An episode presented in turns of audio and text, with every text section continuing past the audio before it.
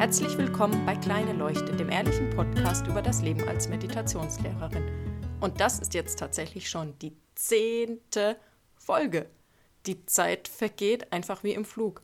Mir kommt es vor, als wäre es erst gestern gewesen, als ich die erste Folge aufgenommen habe und ganz aufgeregt war, weil ich nicht so richtig wusste, was ich da tue und weil es natürlich auch etwas ganz Neues für mich war.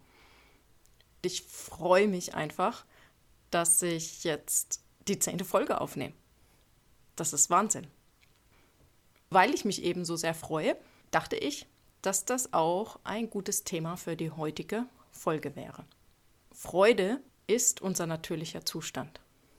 Jeder, der Babys und kleine Kinder beobachtet hat, kann das bestätigen. Es mag ganz seltene Ausnahmen geben, aber die meisten Babys und kleinen Kindern, die sind einfach glücklich, die freuen sich ihres Lebens, die sind neugierig, die experimentieren, die entdecken, die haben einfach Spaß. Sie sind voller Freude.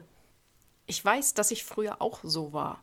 Je älter ich wurde, desto mehr ging das verloren, desto mehr wurde es von meinem Verstand ersetzt, weil ich dachte, ich muss alles gut durchdenken, ich muss immer logisch an die Sachen rangehen, ich muss vorausplanen, all diese Sachen. Das Schöne ist, seit ich mich auf diese Reise begeben habe, mehr über mich zu erfahren und auch mit Meditation angefangen habe, vor allen Dingen in den letzten Jahren, hat sich dieser Prozess, man kann es sagen, wieder umgekehrt. Die Freude ist in mein Leben zurückgekehrt. Ich bin wieder mehr wie ein kleines Kind, das neugierig in die Welt blickt und einfach gespannt drauf ist, was passiert. Das macht so viel Spaß. Natürlich bin ich weit davon entfernt, wirklich wieder genauso zu sein, wie ich als kleines Kind war. Morgens, wenn meine Tochter aufwacht, sehe ich den Kontrast ganz deutlich. Sie macht die Augen auf. Sie braucht vielleicht ein paar Sekunden, bis sie so richtig wach ist. Und dann geht es los. Plapper, plapper, plapper, dies und jenes und selles und das noch erzählen. Und dann fängt sie an zu singen und dieses zu machen und jenes zu machen. Und man denkt nur, oh, was? Du bist gerade erst aufgewacht. Wie kannst du so fröhlich, so voller Energie, so voller Begeisterung sein? Aber das ist es. Wir sind so in unserem Kern, wenn wir eben nicht auf dieses ganze Geplapper in unserem Kopf hören. Wenn wir nicht meinen, wir müssten alles so ernst sehen und so tragisch sehen, dann sind wir genau so. Wenn wir das einfach zulassen, dann kommt diese natürliche Freude wieder hervor.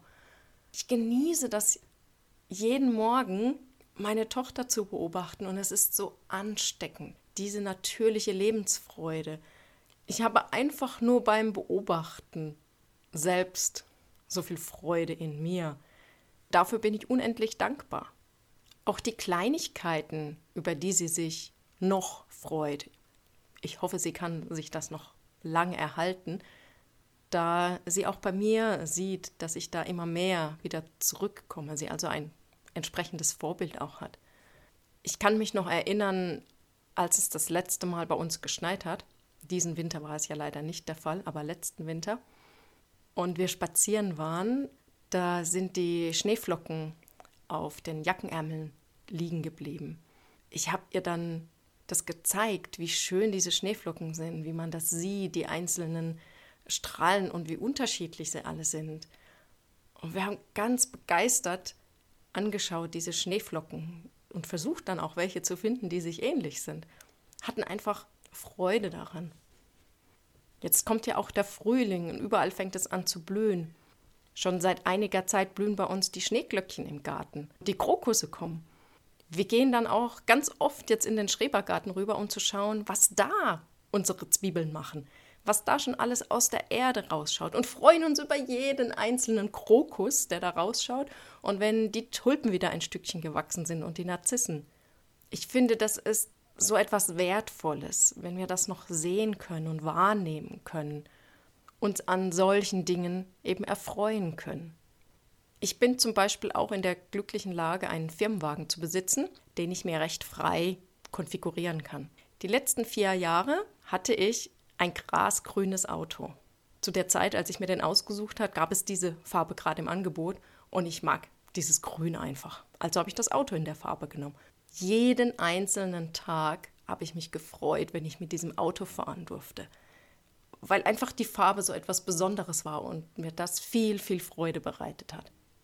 Ganz oft gewöhnen wir uns ja an solche Dinge, die uns da zur Verfügung stehen und wissen es nicht mehr zu schätzen.